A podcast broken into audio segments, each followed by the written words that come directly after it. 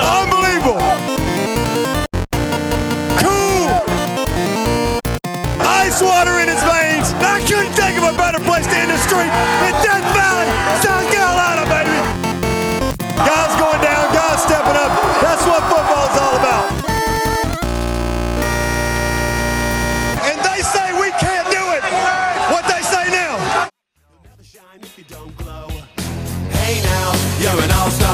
Get your game on, go play.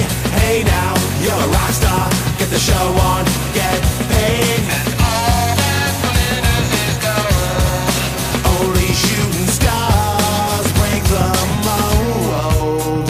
folks, welcome back to the Clemson Podcast. The University of South Carolina has claimed the Palmetto Cup title this year by beating Clemson in a bunch of sports nobody cares about. Apparently, Death Valley's lemonade is not fresh squeezed, but Clemson's really good at football, so who cares about any of that? Ben, Cody, and Sam here with you today to talk a little bit about Clemson football. Uh, the ongoing recruiting, we're coming on the heels of the Clemson spring game. Cody and Tully gave you guys a good podcast, their instant reactions that came out last week. We'll touch on that a little bit today, but more so focus on the big recruiting weekend that Clemson had as a result of that spring game. And then also we'll get into some baseball here at the end. Uh, the baseball team struggling as of late, but looking pretty good right now against Wake Forest. Looks like they may sweep a series this weekend. But first, Cody, let's throw it over you. You have gone more in depth into this uh, spring game than Sam or I have. Sam was out of the country in Eastern Europe. I was practically in Eastern Europe, otherwise known as Kansas. So, what were your big takeaways uh, having a week afterwards to digest it a little bit further? I- well for first for me and then for what from what i listened to from like listening to some of the local clemson radio i i realized it's like 24-7 nonstop quarterback battle discussion and i think the biggest takeaway a week having a week to digest everything is not only was trevor lawrence that good and as advertised um, I think there's pretty much a consensus now that he will be the starting quarterback. I mean, it's not like there's there was a debate going in, and everyone thought that even some said it wasn't a quarterback battle going in, but now they, it's not. It's completely flip, the script has been flipped. It's now Trevor Lawrence's to lose, and that's again that's just the public opinion, public perception right now. But I think it's I think it's interesting that we've come this far in a week. Uh, what were your guys' takeaways uh, from the game, particularly the quarterback battle? Well, first, I have to say this for Kelly Bryant. The spring games have historically not been his best showing. I think a couple years ago, there were some issues, a pretty windy day, so he had some issues with that. Last year, he had the finger injury. And this year, he just got shown up by better talent, to be honest with you. Um, you could take any four quarterbacks that Clemson has on this roster and win a lot of games next year. Uh, you know, primarily because the schedule is that week, but also because there's a lot of other talent on the field and the defense is going to be so good. But I think out of the four, from what I've seen, and listen, we've seen Kelly Bryant for a year, and the big thing that he couldn't do was a big reason why uh, we ended up losing to Alabama, and that's throwing the football.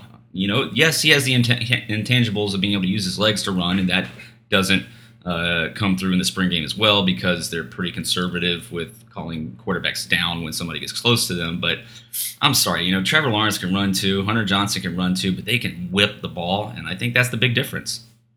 Yeah, I think my biggest takeaway is something you just touched on, Ben. It's that all four of these guys are really talented. We saw less of it from Kelly, obviously, in the spring game, but he's proven last year. He took us to, you know, the Final Four. We made the playoff and had a close game against Alabama that didn't, you know, we ended up losing. Uh, and to your point, it was because he couldn't make those passes. Uh, but he's still an extremely good college quarterback. But the fact that he's got three guys nipping at his heels and potentially passing him in the depth chart, it just speaks to the level of talent on the squad. And, and these guys are incredibly good, and we're in a really good place at quarterback. And, I think. and let me just throw this in there first. Like, much respect to what Kelly Bryant did last year because he did have an amazing season and he took us to a third straight college football playoff. So you do have to say that for him. This is not bashing on Kelly Bryant. This is just speaking up the level of talent of the other guys on the team. Listen, you don't bring in the the top ranked quarterbacks two years in a row and don't expect for them to come in and battle for the starting job. And one of them being Trevor Lawrence is a generational talent, and we saw it on display. And I don't think that, could- yeah, there is some spring game hype, and you, you want to say pump the brakes, but after a while, it's like, you know, if you saw Michael Jordan in a scrimmage, and I'm not, I mean, not comparing him to Michael Jordan, but you see greatness. Those things translate. The things that he did translate. Uh, the balls that he threw, the touch, the pocket awareness, pocket presence, his ability to check down, all those things that go well beyond his years. Um, one of the things that I've noticed in kind of the the, average Clemson fan is becoming smarter, whether that's just access to more information. Uh, I think it's because they're listening to the podcast. well, yeah. I would say sh- uh, Don't of the laugh South- at that, Cody. That's real. I know, yeah. Um, Shakin' the Southland is a, is a good place. I think Tiger Illustrated does a good job. But one of the things that I noticed is just people are they're smart about kind of schematics, basic offensive uh, scheme, and what a, a quarterback with a great arm does. It spreads you vertically, pushes those DBs out, makes those safeties. You have to you have to send more safety help, makes the linebackers drop back into coverage more. Uh, Kelly Bryant doesn't have that ability. He doesn't have that. It's like a, a pitcher. He doesn't. You know, he has the fastball, but he can't mix his pitches. He has no off-speed game. Um, you comparing that, like, or it's like we'll say in basketball, Sam. It's the Steph Curry approach. Three, yeah, he, he He's- draws. he defenders spreads the out. field. Yeah. Exactly, exactly. So that's probably a better analogy. But Was, wasn't that 50 yard pass in the spring game his second, his first check down? That wasn't his first look. w- no, which one? The the, The 50 yard pass to Higgins on the sideline. yeah. So his first read was um, was up the middle. I can't remember who was running the kind of the seam route, but that was his. So hitting Ticket Higgins on that, he looked away the safety and then found. Uh, Found the one-on-one with uh, Higgins and, against Mark Fields, And I- and I'm sorry. Fields, and Fields is going to lose that every time. Well, and I'm sorry, that's something Kelly Bryant is not going to do. Yeah, and well, not even to mention just the first play to Cannon Smith. That was his check down. Now a linebacker blew his coverage, but the fact that they were his check down had that much open field goes to show that just his ability means the this the field was was spread. And you look, and by comparison, you look at what Kel, when Kelly Bryant was on the field. Everyone, you know, it looked like, well, we're giving him easy passes. Well, he's doing all the same things as last year, and the linebackers are getting there a lot quicker. It's because they have no It's, just, fear. it's far more packed in, right? They're not they're not as far away from their defenders and or the their whole, receivers. yeah, and the whole thing about him being able to run and taking that ability from him, like for one, he's not a great runner. I don't know why that that narrative keeps you know keeps, keeps getting spread. He's an okay runner. He's a willing runner. He's got the physical kind of stature to be able to take the hits um, of, a, of an active running quarterback, but he's not a great runner. And not not to mention those holes, those running lanes aren't aren't there because his arm doesn't you know give the defense enough fear to, to spread the spread Like the field. like Deshaun Watson's did. Exactly, and that was why when he played against Alabama, if he could just move up in the pocket, he could see you know 20 yards of open field, open grass, because those linebackers were spread. Um, you know, fear of the downfield threat. Not with not with Kelly Bryant, and like it, the running game wouldn't have been that much of a difference. His using his legs would not have helped him that much. Well, I, I think you still do somewhat have to give them the benefit of the doubt because he didn't look all that great coming out of last year's spring game, and he really went into fall camp and, and took that job. But we also didn't see a quarterback like Trevor Lawrence or even as well as Hunter Johnson played in last year's spring game as we did this year. So I really have to ask this question. You know, even last year we were saying, okay, yes, Kelly Bryant is the best man for the job right now in the 2017 season. Uh, but he's not an NFL quarterback. In no way, shape, or form is Kelly Bryant an NFL quarterback.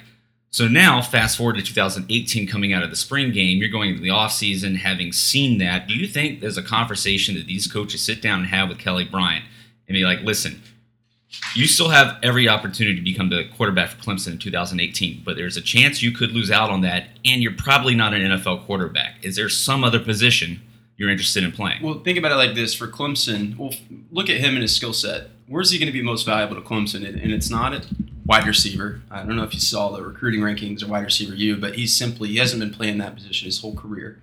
You can't think he's going to transition over and be better than our top six or top seven wide receivers. Frankly, he's going to be he's going to be probably the worst one um, with no wide receiver experience previously.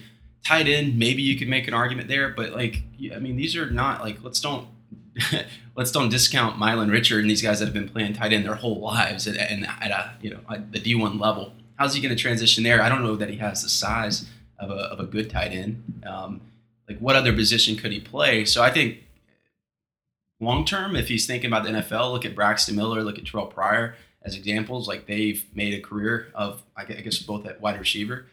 Potentially he could think about that, but I just don't think in, with one year left at Clemson, I think he's most valuable as a backup quarterback.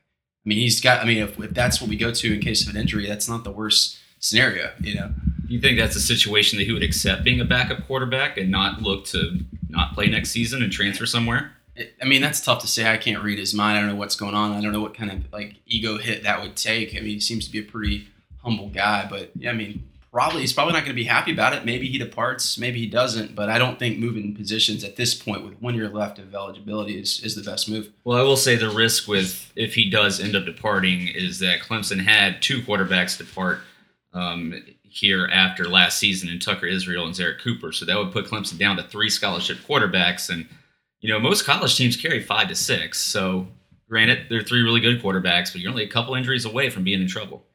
Yeah, I mean, we don't want to lose more depth there. I think to Cody, to your point, if we go down to three and he doesn't succeed at whatever position he tries to transition to, then not only has he sort of wasted a year and hurt his prospects at making the league at any position, uh, but we also lose the depth and don't get much out of his scholarship, which he's a very good college football quarterback. You know, he's a very passable guy that got us where we needed to go last year. Well, and- he'd start on a lot of other teams. I mean, again, he took this team to the college football playoff. Yep. So I think Ben. I agree. I think sticking at quarterback makes a lot of sense for him um, for this year, and we just have to see how the, the battle plays out for for the starting role. Well, this is why the coaches get paid millions of dollars. Um, it's gonna be on them to make this decision and figure out the situation. As fans, we get the uh, you know we have the luxury of sitting back and just being able to watch it unfold, knowing that the best out of the four guys on the roster that assumes his starting job um, for the what did we start with Furman next year is going to be a dang good quarterback. Yeah, and I, I think there's no the way the coaches are playing this. I think they opened this spring saying that this is Kelly Kelly Bryant's job. He's the guy. You know, it's his to lose at least. That was their their framing early on.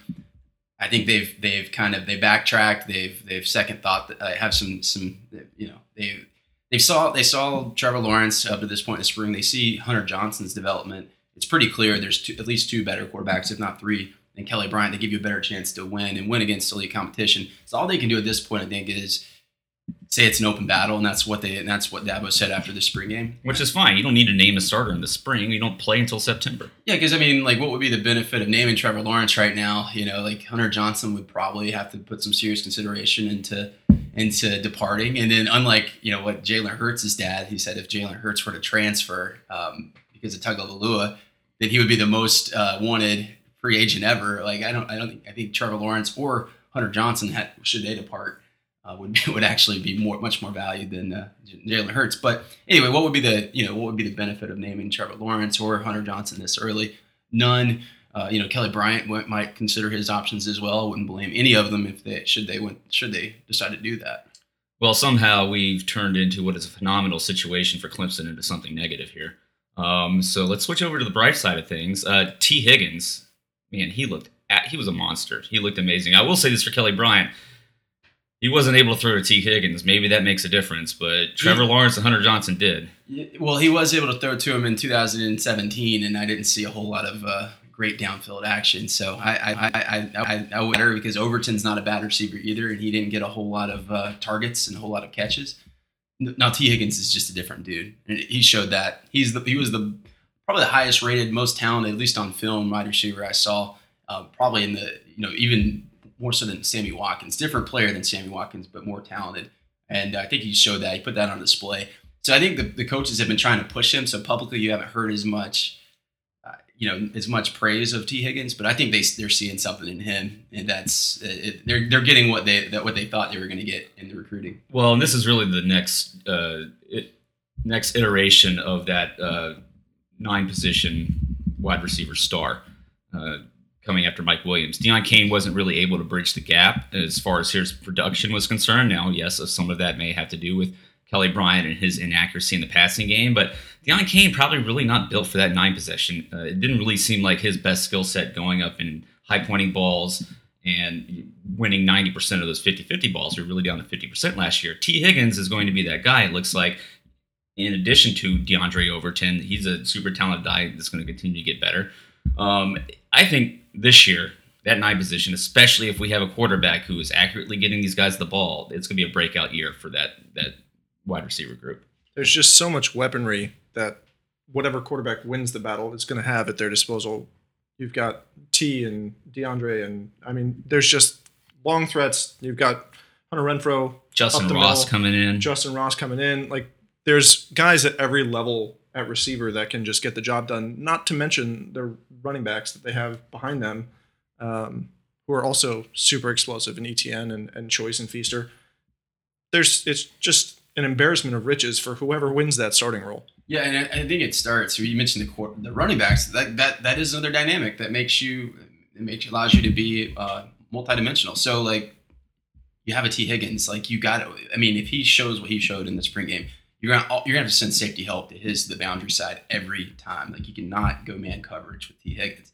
That's two guys, and if he runs a fade route, you got to he, he's gonna stretch his his defenders 40, 50 yards downfield.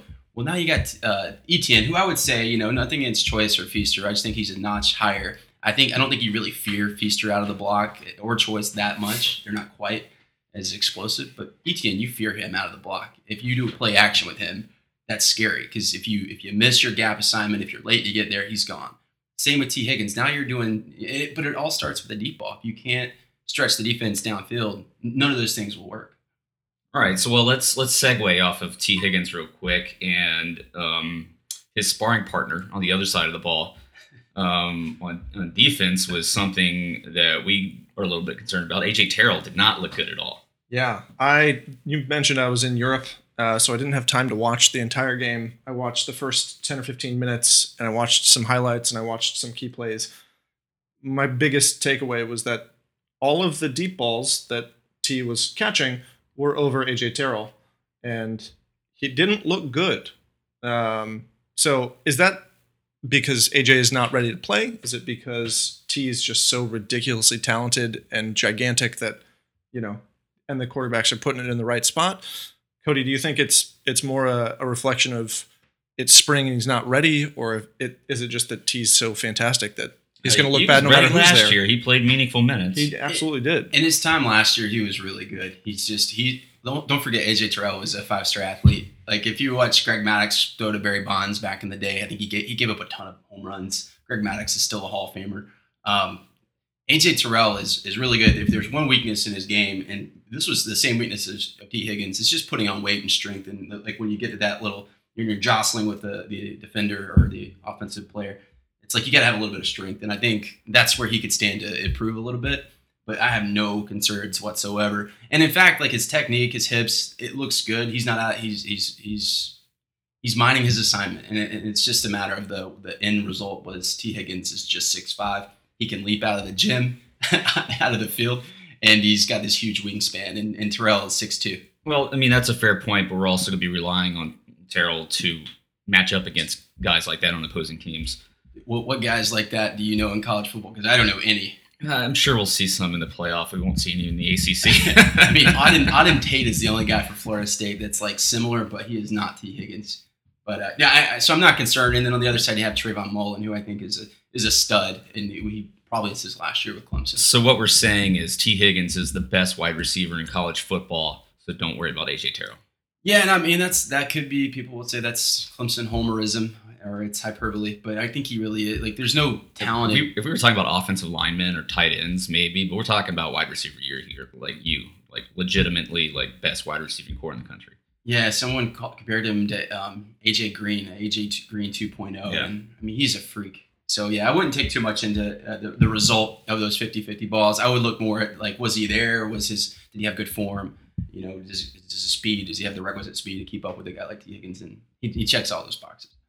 Okay, so we don't have much else on the, the spring game, really, um, other than what you guys have already read and what uh, uh, Tully and uh, Cody spoke about last weekend. But, guys, any last closing thoughts here before we move on to recruiting? I have one, and I texted you this. And I watched Georgia's spring game. I watched Alabama's spring game. Tough to say with Tua what he's going to be for Alabama, but I've, I've examined their depth chart. They're going to be a super supremely talented team, just as they always are, but not as talented, uh, like in terms of positional uh, depth along the defensive line, front seven. I would say it's probably the worst in the last four years for Bama.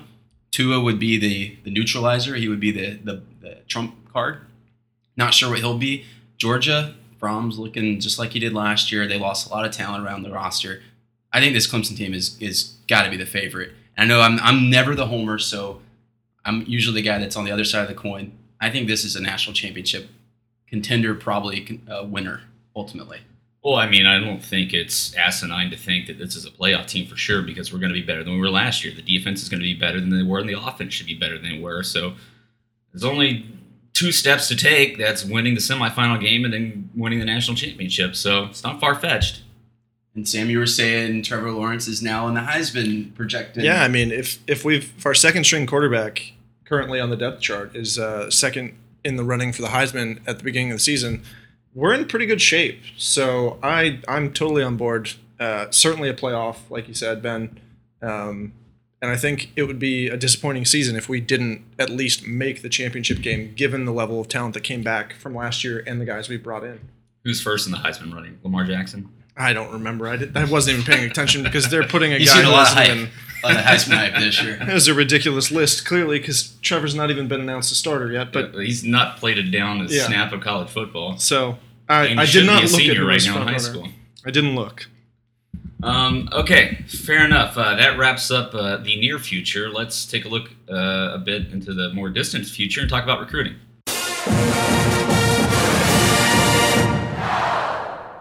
Okay, guys, let's talk about some other exciting news that came out of the spring game weekend for the Clemson Tigers. Um, the Tigers lock up six more recruits. They're now ranked number seven by rivals with 10 commits.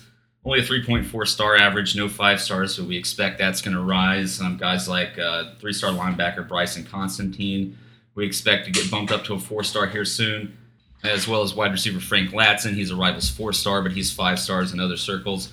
Um, but yeah, a good start to what is going to be one of the biggest classes that Dabo's had um, as the coach of Clemson Tigers. They're going to hit minimum 25, could be as high as 30, depending on some attrition. Um, good start. Again, star rating maybe not as high as some people would expect out of Clemson, but there's a lot of time left. And guys are going to rise, and there's a lot of talent out there, and Clemson's slow playing it right now. They're being very selective. Yeah, I think that's the that's the general strategy. They said they were going to be very selective uh, with a 25 to maybe even 30 at the high end. Um, that might be a little aggressive, but 28, 29. I mean, that's a lot of people. Uh, so it, it's ideal. I mean, I think you know historically with the smaller classes, they had more than half of the class in the fold by the start of the season. Um, with the 30 person class, I mean, they're kind of aiming to that that 15 person target prior to prior to uh, August September, and I think that would be probably a good good target knowing you got so much, but uh, so many spots open. But like you said, been like slow playing some of the higher profile guys. Maybe you take more safer bets, um, good character fits for the for the team, culture fits for the team. Um, maybe that's the the strategy at the gates. Well, Yeah, yeah, we we talk talk about the culture fit here real quick. Um, two things that really stood out to me: uh, Bryton Constantine, just reading his story um, and about the adversity that he's gone through, getting to the point where he is. That was something that really stood out to me. And then also uh, Frank Ladson, he had a quote uh, when he committed saying that for the next three to four years, I'm going to wear a jersey that represents everything that I am and aspire to be. I mean, that, those are strong statements and really mature statements from high school kids. And I'm just in awe of how much more and more we see that, how well spoken these guys are, just how smart and intelligent and good people off the field. And it's shown there hasn't been a lot of trouble um, from Clemson football players in the past several years under Dabo. Now, you had the thing recently with uh, Jadard Johnson and um, Fuller. Fuller, CJ Fuller, but you know they're not on the team anymore, and we'll have to let that process go through.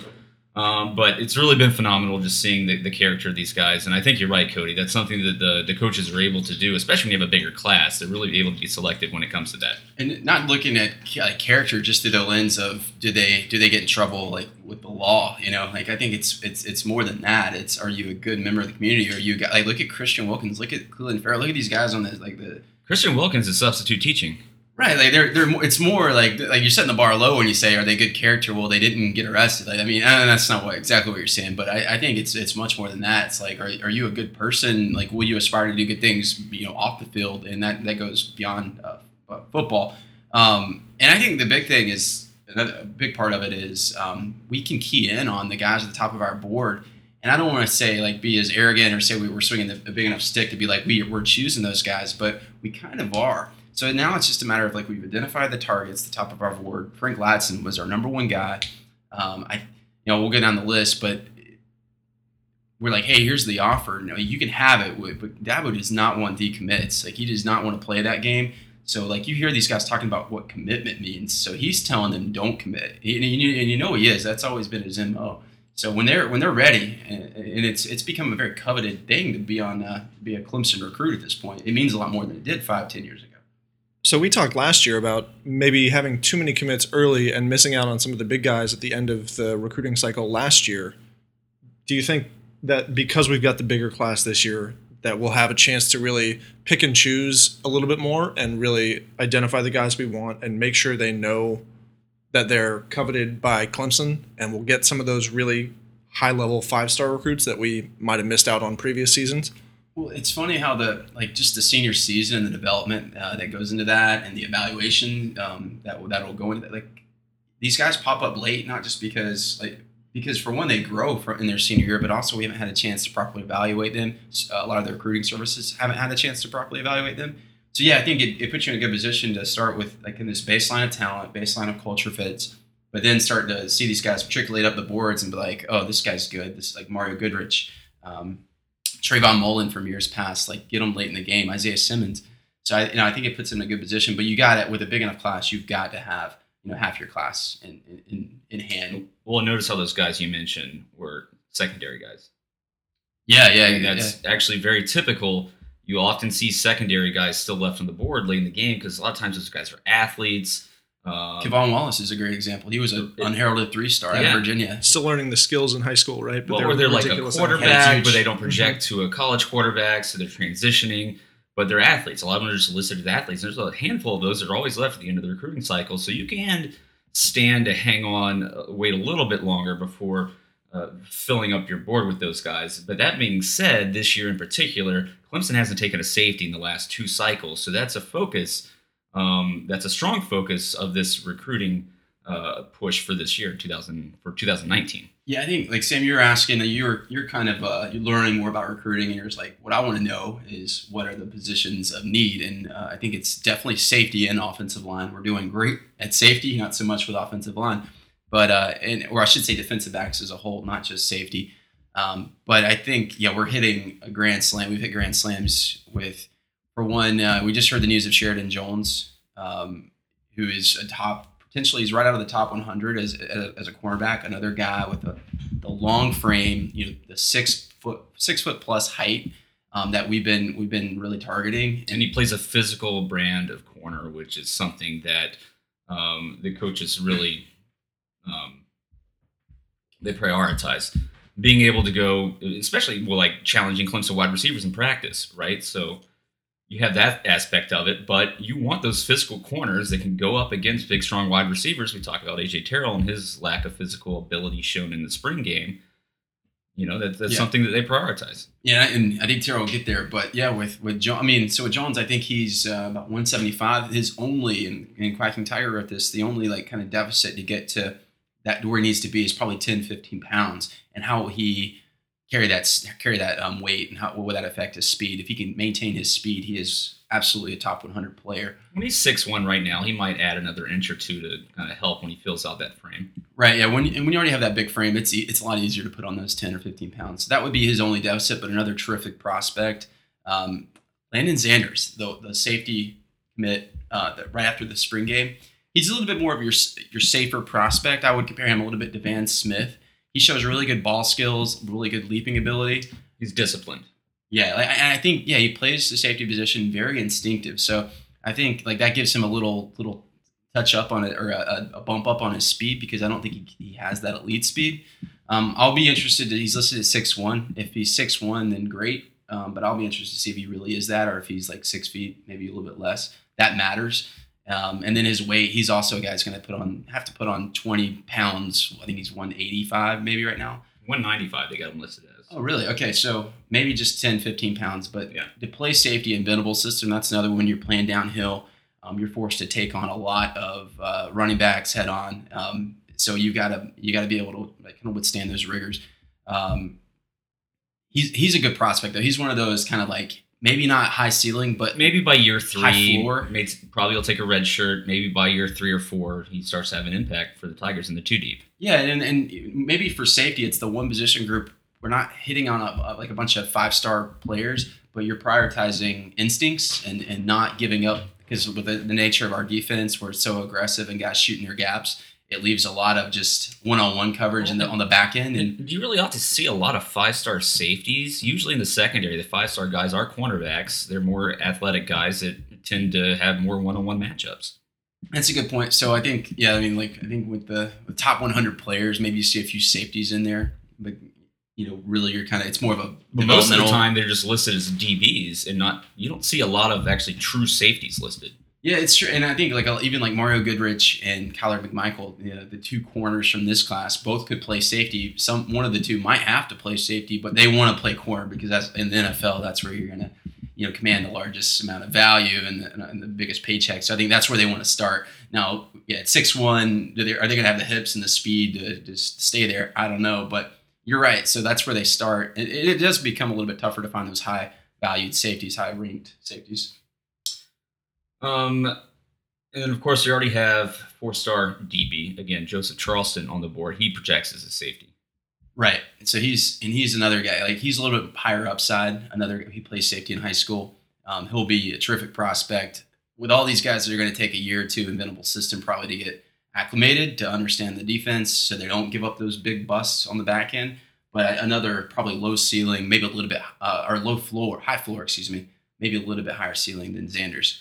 So so far we've got ten on the board um, signed. We've got fifteen to twenty left to fill out in this class. How many more guys from the secondary do you expect us to take? So we're at how many? We're at that's 10, 10 commits uh, to get up to 25. That's 15 more. how many in the second? So that's two with Three in the second. Three in the secondary. Three in the secondary, and then um, yeah, with with, with Jones. So I think Andrew Booth is the other cornerback on our radar. We have one more spot at cornerback. Booth is he doesn't go to camps, so he doesn't have the the. You have to go to camps and get in front of these recruiting services and play that game. Feaster didn't do that in his senior year, so he went from potentially a five star to out of the top 100.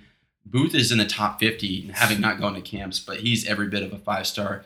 Clemson's in the lead. This guy is a he is a he's a game changer. So I think he's the one lone like high value target, and we put a lot of a lot of focus on him. Um, and then after that, I think we just have one more safety. And like you said, Sam, I think you can kind of shoot for the stars because you have your two, you know, high ceiling or I'm sorry, high floor players.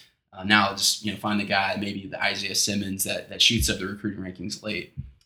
Um, so let's keep it on the defensive side here. I've already mentioned a few times that three-star linebacker Bryton Constantine. Um, he's a guy out of Baton Rouge. Uh, he's 6'2", 220. He's definitely going to need to add some size, but he's been moving up uh, the recruiting boards. Expect him to get his fourth star. Um, he won the linebackers MVP of the rival uh, rivals camp series. This guy has the frame to put on weight. He looks excellent in pass coverage. Um, he could start to fill that nickel sand position like Dod or Isaiah Simmons. Yeah, I, I like him more as a middle or outside linebacker. I just think even though he's 220, you got to get about 235, 240, which I don't think he'll have any trouble with his frame. I think he's more that downhill, almost like Tre Lamar, maybe a little bit smaller than Tre Lamar type player. But yeah, you're right. Like he's already showing sh- like signs of being able to cover really well. What's interesting about his recruitment is they go into Clemson goes into Louisiana, Baton Rouge, and offers this guy before any of the major guys offer them. Um, LSU gets in late, Alabama gets in late, uh, a couple other schools um, get in late. Clemson's already they've already you know they've already they get in early, they make their their name. Um, he goes to a camp later on, and he you know he wins the the linebacker MVP. It's like okay, yeah, this guy's four stars. Um, great job by the staff, like the evaluation process that goes into it, and, and the, the way they've been finding these, we'll say three star under the radar players, particularly in Louisiana and LSU's right in their backyard. That's huge. Yeah, and when you look across the board and see all the different places that Clemson's going into um, now, it's no longer just Florida. They're going into Louisiana. They're going into Alabama and getting guys, um, pulling guys from Connecticut, North Carolina, and Virginia. You know, it's a very casting a wide net. And now you even hear us talking about Texas and even California guys that we're throwing out offers to. And yeah, maybe it's not realistic for anything those things to stick right now, but I just think getting your foot in the door is a huge part of it. And as the brand continues to grow and Clemson, you know, you make a fourth college football playoff in a row, people out west, Midwest out west, are going to be looking your way. Exactly. And Clemson, like basically, they don't they don't they don't spend a lot of their resources mining California, mining Texas. They know that's not a game they want to play. It's it's a waste of resources in most cases. But it's hey, if you're interested, you make the first move. You come see us. And when a guy from California does that, it's like okay, now we're now we're going to recruit you. But like that's the that's the kind of stick that we hold now. Like it's a you know we, we don't we're actually getting guys from all these different places, but we're having to put in less energy and, and effort to go to these places. That's huge. because you're not having to market yourself as much because the national media is doing that for you. exactly. Do you think we get to the point where we're matching teams like the real USC or Notre Dame as far as clout within recruiting, where where players all around the country are reaching out Well, to I, us? have we already surpassed that? Because what are those teams doing? No, Uh, it- well, I mean, from like ten years ago, those Sure. teams. It, Um, it's similar, but I think with right in our backyard, if you're not if you're not mining Georgia, if that's not your number one priority, with it being the hotbed that it is, maybe like surpassing Florida, like it, it's becoming that big of a, a mecca, particularly around the Atlanta, greater Atlanta metro area. Like that's what we're that's what we're doing. So like it won't ever necessarily gain. It might gain the clout nationally. I've heard some people compare it uh, to USC a little bit back in the the 2000s. The way that like the fun vibe, the exciting vibe, like it's got that brand like equity. we have a nap room and a slide. I mean, yeah. I think we should focus on Pickens and Malden more. Pickens and Mal. Oh, I, I, I thought you meant like Zach Pickens. He's already. No, it's a, it's a joke on South Carolina. They probably have guys from there. Well, that's Uh, the one that you can't no, recruit no, in state. No offense if you live in those places. So who else we got? we love so, everywhere in South Carolina. Um, so, well, let's talk about the state of Florida and switch it over to the offensive side. Uh, four-star wide receiver Frank Ladson, again, like I mentioned, five-star in some circles. Wouldn't be surprised if he bumps up to a five-star. He's the nation's number eight wide receiver on Rivals, 46, na- 46 nationally. Uh, Clemson swept in. Miami was thought to be the front runner. He's out of South Dade, right there in Miami's backyard, and lo and behold, he ends up at Clemson, wide That's, receiver. that's another huge one. Like, don't don't. Even though Miami's not what they once were, that's still he was in their backyard and we took him. and Mark Richt is their coach, and they're they're they're on the upswing. Yeah, yeah, absolutely. They That's- made it all the way to the ACC championship game last year and almost scored a point. The bus for Miami is as big as it's been. Maybe that had something to do with it. The result in the ACC championship game. But no, I think for wide receivers, we're like that nine position is just becoming our bread and butter. Like we we're targeting these basketball players that there's a lot of guys that are six four, six five, but there's only a few that have like the athleticism to make the catches that like Tee Higgins or Justyn Ross can make, and the yards after a catch that they they have the ability to to pick up. So like with Ladson, I, I compare him a little bit to Tee Higgins. He's really skinny, maybe even more like slightly than Tee Higgins, but just a freak. He's listed at 6'4", 170. So Yeah, that's, I, I that's weigh pretty thin. 170 at 5'10", so like, yeah.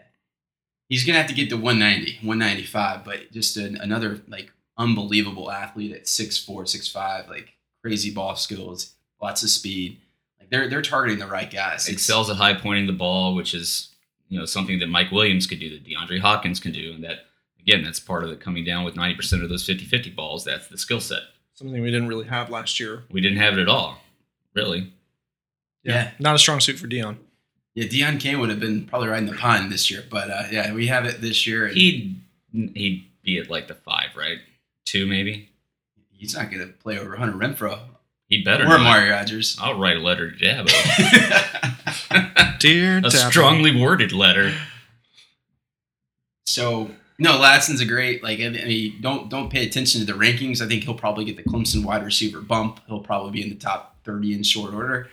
Uh, I I would just. I mean, he, I really think he is legit five star talent. And then he's the kind of guy that we want. He's the like in terms of skill set. He- He's the guy that we wanted.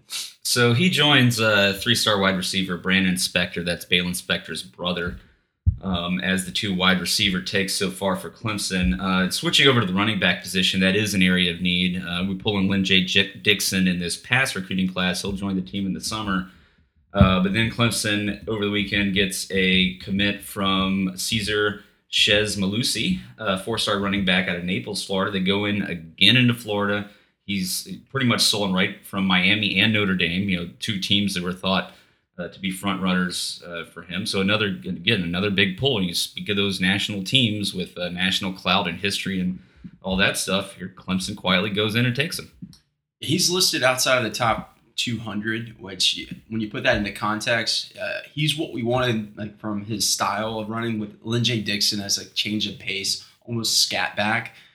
You needed a guy that was more every every down uh, with potential to you know to be. I don't want to say like your bruiser back, but he, he does have a little bit of that with his size. Um, he's already pretty filled out. Um, he's six one, about two ten. Is that about right, guys? Six oh two oh five, close enough. Yeah, so he, he doesn't have a whole lot more weight or projection to go into his his frame. He's he's not like terribly like top end speed. He doesn't really have elite speed, but you don't necessarily need that in like skill set. You just want someone that's out a little bit explosive out of the blocks. He has that. Well, they say is the ability to run falling forward shows great balance. Something Wayne Gallman had. Right, right. So an efficient runner, and uh, probably obviously, I think I would say a little bit more talent, at least as a prospect, than, than Wayne Gallman. Well, and another aspect of his game, he can actually he's actually a threat to catch the ball out of the backfield, which Gallman really wasn't. Exactly. So I mean, I think top he's he'll probably fall within the top 200 um, when it's all said and done. But also, this isn't a great for two classes in a row now. For running backs, hasn't been It great. hasn't been a great. Yeah, Zamir White was our lone target. That was like an actual five star premium talent last cycle. He went to Georgia. Uh, you know, there wasn't a lot. It was kind of slim pickings after that. This year, we're kind of in the same boat. So we have two takes for a running back. I, I wonder if we don't pocket the the next one for the for this the second or for the 2020 class. Crazy to say that number, but uh, it might be the way to go. Well, you're going to be expecting a lot of Lyn-J Dixon and then Chez here uh, to come in and fill in. You got to expect Feaster may be gone after this year. Adam Choice definitely will be. You get another year of uh, Etienne. Etienne. Uh, but outside of that, unless Darian Richard or Rencher continues to step up, like there's no running backs left in the stable. Good point. So yeah, you might as well get that second one. So yeah, they'll, they'll have especially if you have 25 to 30 guys to deal with. For the local schools that we're competing with on running backs, though, do you think that the wide receiver you with the top quarterback each of the last multiple classes, do you think that affects our ability to recruit guys who want to be that power running back who I- are going to be there? I don't think down? so because we're not a Big 12 team that's just you know air raid offense, right? We- We're pretty balanced. We try to spread the ball around. Well, I will say that you, you're onto something there, Sam. Even though we spread the ball around, um, or even though we're not a air raid, we are a spread offense. So a lot of running backs do put a premium, and there are a lot of people in, in certain circles that will say go to the pro style offense because you're going to get better blocking, more design runs that like will, Yeah. will kind of you know I mean, if really you're show your talent. if you're Yeah. a top running back recruit and you're in Georgia or South Carolina, who would you rather go to? The University of Georgia or Clemson? You're going to get more carries at Georgia, and they have that bigger offensive line, different approach, right? Exactly, Um, and I mean that's been Alabama's mo as well. And you see, I mean, granted, these guys like Georgia and Alabama, that's quite quite the brand names. Like it's not Absolutely. So, and particularly Georgia, well, actually, both of them are both running back you in their own right. So, Yeah. um, even though Clemson is, is on to something, you just, we haven't been able to recruit. Like Zamir White was leaning towards Clemson, and then Georgia swooped in. So they carry the, like, just like we carry the wide receiver weight, they carry They've the got running the clout weight. there. Well, yeah. we'll just keep taking guys like Etienne They don't need blocks. He hit that line of scrimmage before the ball snapped. That seems like a good strategy to Right. me. I'm on board. Yeah, that works. Um, okay, let's uh, keep it with the skill position players and go to our four-star quarterback commit, Taisun Phommachanh. You sure about that? I am pretty sure about that. You practiced it before the I did practice Yeah. it. I found the phonetical spelling. Um, that'll be the only time I get that right, probably. I'm just just call him Ty. Yeah, Yeah. Ty or Taisun. Yeah, that's what I was going to do, actually. Ty Taipu? No, sorry. Just just Ty. Okay. All right. well, Clemson, uh, the last guy from Connecticut they got worked out pretty well, and Christian Wilkins. Uh, this kid's a four star. Tiger Net would have you believe he's the best quarterback in the country. that is not the case. He's- un- he's third, though. unfortunately.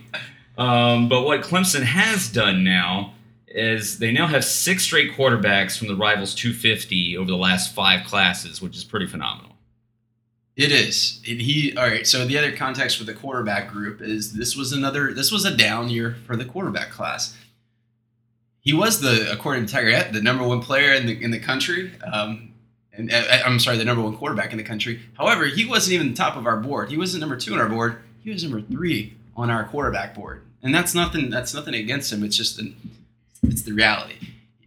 Well, the fact that we have Trevor Lawrence for three years and guys are still interested in coming, I mean, I'll take that, right? Yeah, we've got Trevor Hunter, Brice. Like these guys are here, and some of them will end up transferring after a season or two. But Right. We've got a lot of talent on the roster so, already. So you take a developmental prospect like this. That's, I mean, ideally, that's what you want. And uh, like, so Bo Nix was on our board. He went to Auburn. He's a legacy there. That makes sense. Uh, Sam Howell was the first of the dominoes to fall. Like he was, pro- I think he was number one or two are on board. He ends up going to Florida State. Like he's not stupid. He wants to play early. He sees Trevor. Trevor he sees Trevor Lawrence. Uh, with Taisun, still a tremendous prospect, and I, I've heard comparisons to Kelly Bryant. I think he already plays in a spread offense. He's already shows like more a little bit more arm talent. To use that word again, uh, he shows a little bit more pocket awareness, a better ability to run. I think he has more upside than Kelly Bryant, but I, I, he's going to take a little bit more time to develop. Very very raw and plays against low level competition in Connecticut. He struggles with his accuracy, accuracy at times, but he does throw the ball well on the run. Um, and also, they compare him a lot to his shiftiness when he's running the open field to Deshaun Watson in his first year. Yeah, I mean that's a like he's not Deshaun Watson in terms of where he is, but, But, like anytime you can compare somebody to any one of their skill sets to Deshaun Watson, you'll take that. agreed. And I, definitely see a lot more Deshaun Watson in his skill set than I do Kelly Bryant. And that's not to say that's what he'll be, but with the development that he'll need, you need a guy that comes in and say, says, "Hey, I'm, I'm okay to redshirt, you know, to take some time after Tr- Trevor Lawrence is doing his thing, and then by year three, I'll I'll be ready to compete." Yeah, I don't think the, the comparisons to Kelly Bryant are accurate at all, and, or, or are going to be brought up moving forward. Um, in addition to his other skill sets, uh, his quick release and compact throwing motion is something that Kelly Bryant doesn't have, which is a more deliberate throwing motion. Just doesn't get the ball out quick. So, um, yeah, I would look to some other quarterbacks in, in Clemson's um, their current roster or in the, the near past to compare him to. Right, and I, and I think it says a lot too. He knows that Trevor Lawrence and Hunter Johnson are, are in front of him. It says a lot. He's he's coming in to compete, knowing that he's probably not going to win the job, but he knows he's got work to do. Like he can't be stupid. He plays against Connecticut competition. It's not Georgia or Florida competition. You know, it's closer to Kansas competition. What?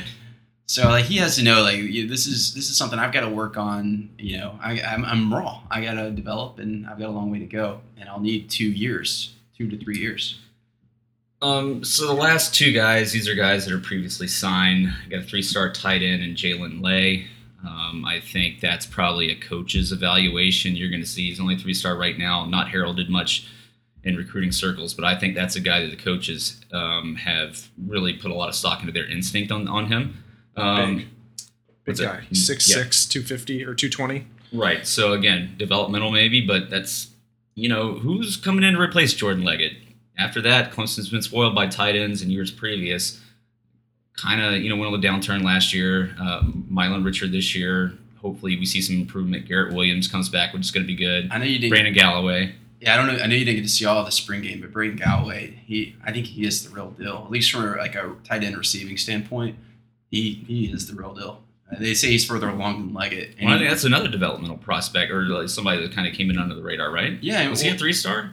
Yeah, he was, and he was in, you know from Seneca, um, right in our backyard. So we, you know, we, we knew a little bit more on him. But and he played quarterback in high school too, so you don't get a great uh, view in terms of scouting. But I think with tight end, you're generally always looking for developmental. Like it's hard to find that top 100 tight end that's ready made out the out the box. Um, okay, so before we go here, let's spend the last 30 minutes on two star kicker Aidan Swanson. Um, I'm just kidding, sorry. Um, you know, you know, I love signing kickers that are actually have stars uh, next to their name. Um, I, I think that's an area which Clemson has struggled at times. I think coming back this year, we look um, really strong, stronger than last year. with Greg Huegel, Alex Spence has improved. BT Potter's coming on at, at some point in the in the summer. So you know, it's good to, to add these kickers because when you get into championship level football, it becomes an important part of your team. You remember how spoiled Clemson was with the Chandler Catanzaro. Um, it's nice to have a guy you can run out there that 90, 95% of the time is going to put the ball through the uprights. Yeah, between him and BT Potter, it's it's two good takes. I think there was some, you know, they, there was some number one ranking or the number one kicker. Uh, I've heard that you know the, the rankings are a little bit fuzzy with kickers because just the way that camps work. So you know maybe he's not the best kicker in the country. Who cares? We've offered two scholarships uh, to two good kickers two years in a row, and that's gonna gonna pay dividends. Yeah, he just needs to be the top 25 kicker in the country. Like on a college football team, that is. We don't need him to be the best, as good as our offense is, but we want a solid kicker. Better than last year. More dependable. Um, Is anybody left? We miss him? Uh, that's everybody. We've talked about them all. Um, so before we move on, who? I mean, there's a lot of guys that we still have our sights on, and just way too many to go into. But I think the number one guy that uh, Clemson is looking at right now, and Um, my autocorrect has corrected his first name to Quavers. So I'm going to go with Crouch. Uh, overall, number one on Rivals out of Charlotte. He's an athlete. He's a running back right now, probably projecting more to a linebacker. What do we know about him? If you watch his tape, he looks he's a man among boys. He's Quavarius? Quavaris. Quavaris. Quavaris. He's uh, he is an unbelievable athlete at running back. If you wanted to play running back, and I, I don't, Clemson's orienting, orienting him to, to linebacker. I think that's his ultimate upside. He's a little bit, what's the word? He, he lacks the fluidity in his hips. I think to be a high end running back. He he could come to Clemson and still be a great have a great running back career. If he, if he goes to linebacker, he's gonna learn the system and have a great great future as a pro And linebacker. exactly. Where do you want to be as a pro? And that's, I think, what these coaches probably tell a lot of kids. It's like, Yeah. it's one thing to be the best you are at your position in college, but where does that translate when you go somewhere and make money and you make a life for yourself? Exactly. He and he has to see that. But as a linebacker, he will be just a unbelievable, unbelievable player, and that's why I think he's drawn that number one ranking. Uh, I, I think a big part of it too is like physically he is ready. He doesn't. There's no development needed. He's unbelievable. Can play downhill as a running back. You can just you can kind of see that that comp where you're just able to, you know, go go north south and and just play downhill. Be physical. Um, unbelievable speed at the linebacker position will probably be just fine in coverage. But I guess the trade off is as a running back, you're probably going to be valuable in year one. As a linebacker, it's probably going to take year three before you're really ready. Even coming as a, as a five star, we've seen that with Shaq Smith. Exactly. Yeah. Um, so yeah, as Clemson continues to set its sights on the best player from each state across the country, I think we pulled in five to six last year. We got one so far on the board right now with Taisun, best player in Connecticut. Now we turn our sights down south um, into the hotbed of college football recruiting. So far, so good. Off to a good start for Clemson. A lot of more holes left to fill. So we'll be back, keep you updated on that as things uh, continue to evolve. You know, maybe not a lot of movement here over the next couple months, but then you have the all in cookout in the summer, which you generally see a handful of guys commit after that. So stay tuned for that. Um, so that wraps it up for football. Uh, before we end the show here, we'll move it over to baseball and give you an update.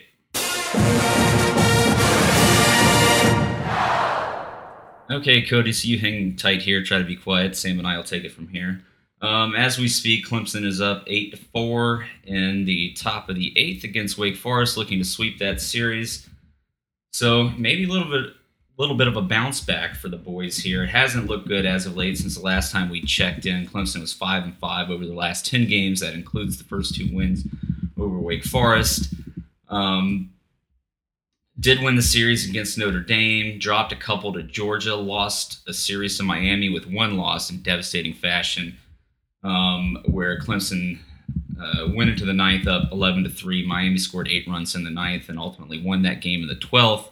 That game all on Monte Lee. He left, um, what was it, Bo Gobin in there too long. Should have brought in Ryley Gilliam earlier, but you know what? To his credit, he took the blame for that.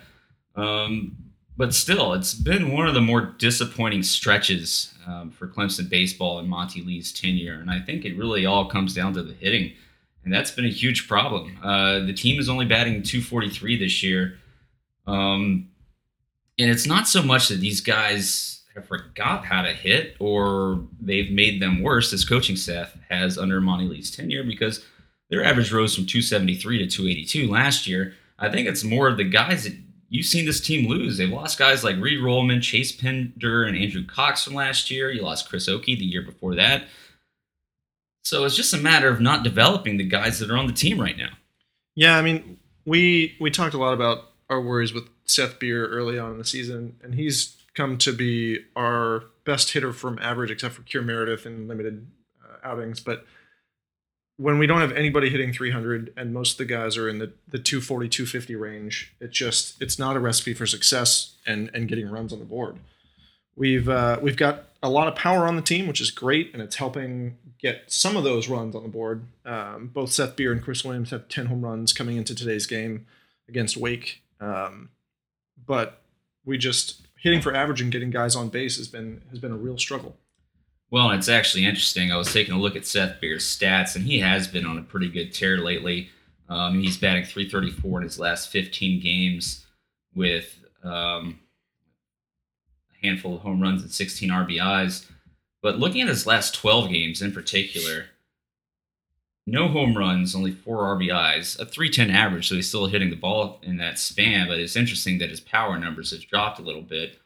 Um, Jordan Greene, he was hitting well there He for came a while. so hot. Yeah, Yeah. he's cooled off a little bit down to 242 before this game today. Now, of course, we know we're not going to update on these stats. Kyle, Wil- Kyle Wilkie, the catcher, has been a bright side lately. Um, he's batting 421 over his last five games.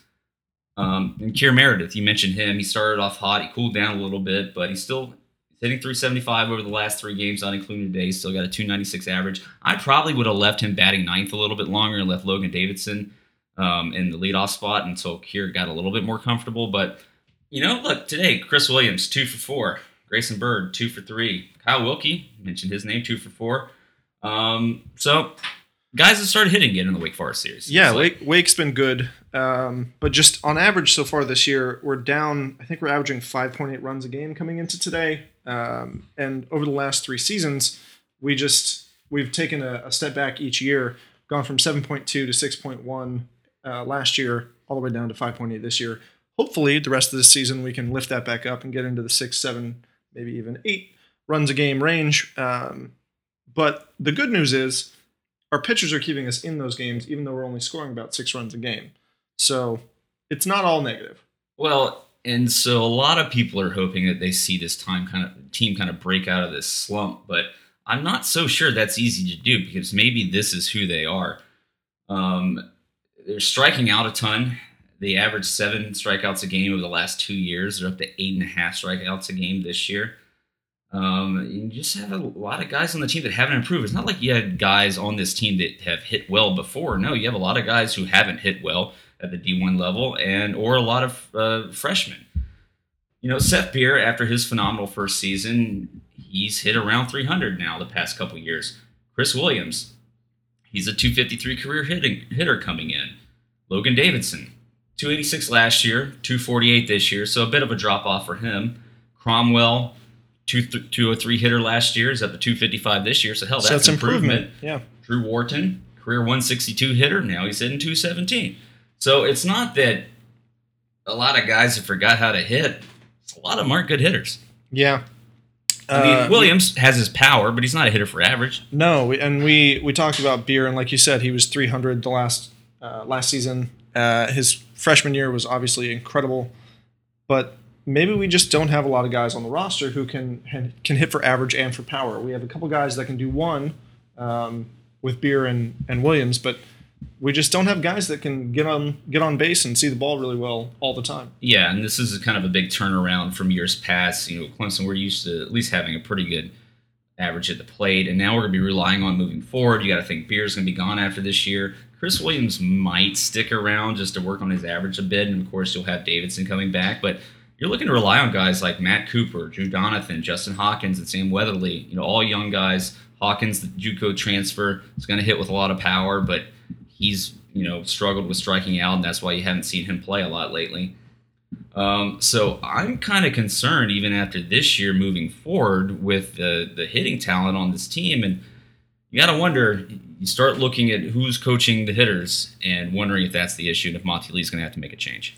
Yeah, I mean, we came into the season and thought that the hitting was going to be a strong suit, right? We we thought these guys would take a step forward, and Beer and Williams and, and Wharton and Wilkie and everybody else would be crushing the ball.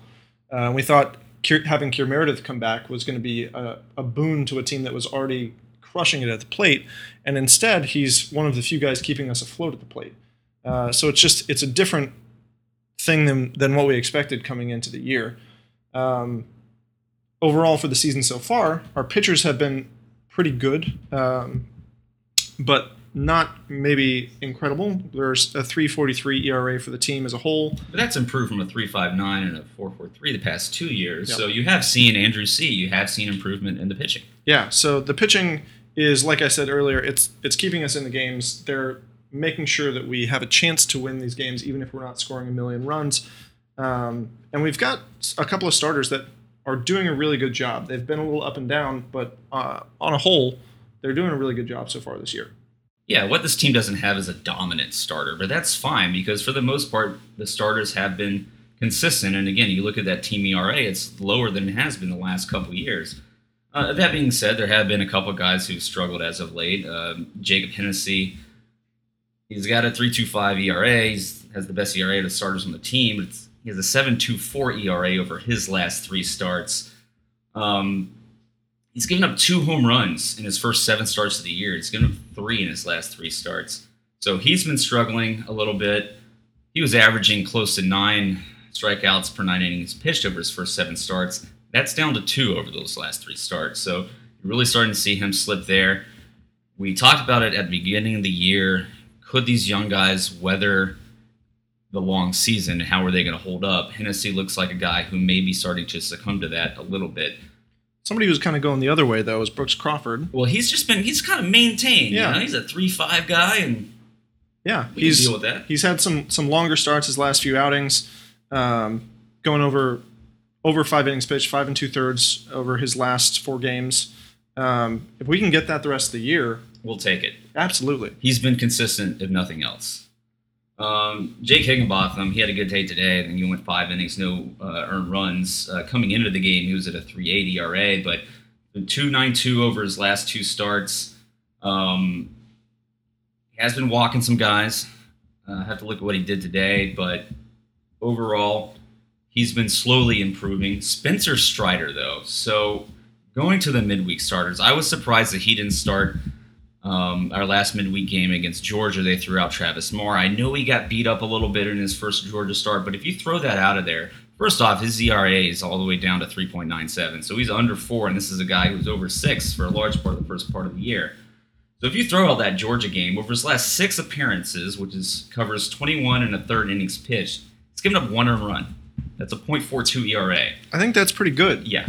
With nine walks to 23 strikeouts. He's a guy, if he can avoid walking people, he's dominant. That is his only Achilles heel, really, is walking people. I don't know why he didn't get the start against Georgia. I think moving forward, he has to be your midweek starter. And if you see a guy like Hennessy continue to struggle, I think Strider's the guy that you need to turn to to plug him in to that Friday starter role. Maybe they shuffle up the rotation, put Brooks Crawford on uh, Friday, throw Strider on Saturday. But that's a possibility if, one, if any one of these guys continue to struggle. Yeah, I think that we've kind of jumped around with our midweek starter all season, and we're at a point in the year where the coaching staff needs to stick with somebody to let them get a rhythm for the rest of the season and, and have some confidence in themselves going into the postseason.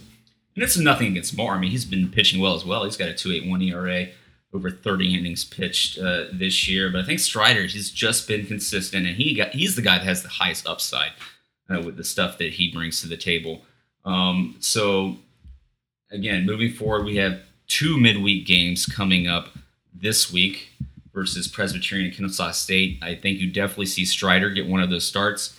Marr may get the other one. Um, see if he can bounce back. That's fine. But again, moving forward with only uh, single midweek games for the rest of the year, I would definitely expect to see Strider. I'd want to see Strider in that role, possibly moving to the weekend if needed.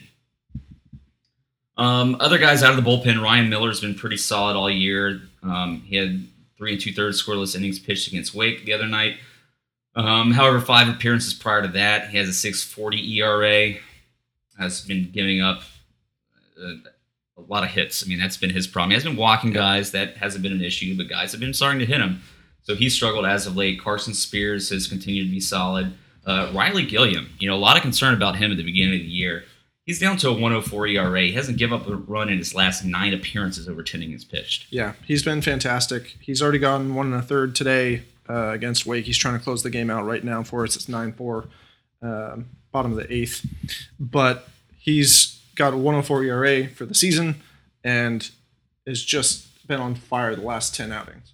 Yeah, so again, we got a solid guy there at the back end of the bullpen. Yep. And for the most part, the long relievers The, bull, have been the good. bullpen as a whole has been really strong. Yeah, and the starters have been solid. That's reflected in that ERA, which is very good for a college baseball team. So, um, and, and remember, overall, there's a lot of first and second year guys getting a good bit of innings pitched. Aside from the guys we already mentioned, Holt Jones, Sam Weatherly, Owen Griffin, Matt Clark, or Owen Griffith and Matt Clark. Those are guys that are gaining valuable experience this year, and our pitching staff moving forward is going to be in really good shape in years to come.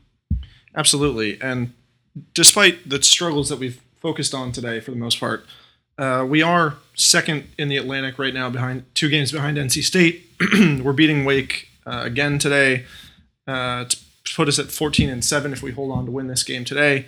So we're having a really solid season in the ACC so far this year and are setting ourselves up nicely for the postseason. So again, we think we have a sweep against Wake. We won't uh, say that for sure. Still in still in progress until the game's over, especially after that Miami game on Friday the 13th. Um, we've got 16 games left after this Wake game in the regular season, so still very possible we'll get to the plus 43 wins if you include the ACC tournament and the regional that Clemson is assuredly going to play in. Now, whether or not they host, that's a different story, but sweeping the Wake team this weekend is going to go a long way towards uh, helping ensure Clemson at least gets to host a regional, whether they're a top eight national seed. It's not looking likely likely at this point because they have slipped a little bit, but uh, you know it'd be good to see them bounce back, and certainly was to see that this weekend. So as I mentioned, Kennesaw State Presbyterian this week. That's going to be followed up um, at Virginia in Charlottesville. They've struggled a bit this year. The eight and twelve in the ACC. Uh, no weekday game following that, so might be good time for these guys to get rested up before they have a home series against FSU. Um, FSU is third in the ACC Atlantic, right behind Clemson, so that'll be a battle for that spot. It'll be interesting to see. ACC doesn't seem too strong in baseball this year. You know, with the not as strong as years past for sure. When teams like Florida State and Miami and Virginia really aren't up there, um, and Clemson, with their perceived struggles, at least from us, still being the third best team in the conference behind NC State and UNC, seems to be a bit of a down year for ACC baseball, but I'm sure that'll be short lived. Um, so anything less than six and two, I would say, over this uh, next eight game stretch uh, would be a disappointment. I think seven and one is very realistic. Um, I think it all comes down to hitting. The pitching staff has been pretty solid for the most part. Let's see if the bats wake up. So that wraps it up for today, guys. Cody, you've been silent for a while. Anything else you'd like to throw in there? No, just I think we're gonna win the national championship in football, but uh, but I'm, I'm also excited about baseball. But he's oblivious to everything else. Yeah, he's focused. Sure. We like to we like to say focused. You know we're good at basketball too, Cody. Does that make me less of a Clemson fan? Be honest. If I mean, to me, yeah. I, mean, I do like basketball, but I mean, I just get the most excited about football. Yeah, you also started for me at like you you had you had a long way to climb before I really respected you. So you're getting there. Sam's just shaking his head, nodding at yes. Sam, will we make the College World Series in baseball? Uh, no. Maybe, well, maybe. If we hit like we have been, no. I'm saying now. Second week or um, the what's it called? The Super the regional. super regional. That's a possibility. Again, if we hit like we have been, it's highly unlikely. No. I just we don't have dominant pitchers, which is a thing that I think you need when you start to play high level competition. And with the amount of amount that this team strikes out, the quantity in which they strike out, We'll, we'll need to manufacture runs against those dominant pitchers to get wins in, in those super regional, And we don't regional really ma- matchups. we don't really manufacture. we don't runs. do that. Uh, We're not good on the bases. Guys, it's all about launch angle and OPS. Yeah, we, we're not good with the OPS. The on base part of that is. You is heard it where here first, struggle. guys. Launch ankle and OPS. That is the key to winning a baseball game. Um, all right, so we're gonna leave you guys for today because we're not giving you anything of substance right now. Um, we've had a few beers. It's a beautiful day in San Francisco on a Sunday. We're gonna go to the park, eat a really good Filipino burrito, and drink some more beer. Uh, thank you all for sticking with us. We appreciate it as always. Thanks for all the feedback, um, all the love that you give us on Facebook and Twitter and SoundCloud, all the iTunes comments. Uh, please engage with us. Uh, we're really interested in doing a mailbag segment. We'd love to hear from you. You can reach us at clemsonpodcast at gmail.com, or you can use any of the other social media platforms that I previously mentioned. Um, moving forward, we're going to continue to follow baseball. Um, we will talk about any football recruiting news that comes up, but we're going to kind of hit a dead period uh, here in football and really all the major sports except for baseball. So that'll allow us to get into some other interesting topics, maybe more high level philosophical stuff surrounding college sports, college football in particular. So be on the lookout for that. Maybe we'll get a roundtable with all four of us and have our first four person show, including Whoa. Tully. Maybe without his son this time. No, we gotta have a son. See our mascot? I think so. I, I mean, uh, to be honest, I thought he had uh, added the more the most substance to that episode that you guys did. I did. I did too. I He's think- really good on the mic. Yeah. I think I think he Very and, he and Ollie, your dog, can fight out the mascot. Maybe we should just have a whole show with those two. Yeah, they'll be great. Well, so we leave you guys with that. Um, appreciate y'all for listening, and until next time, and as always, go Tigers.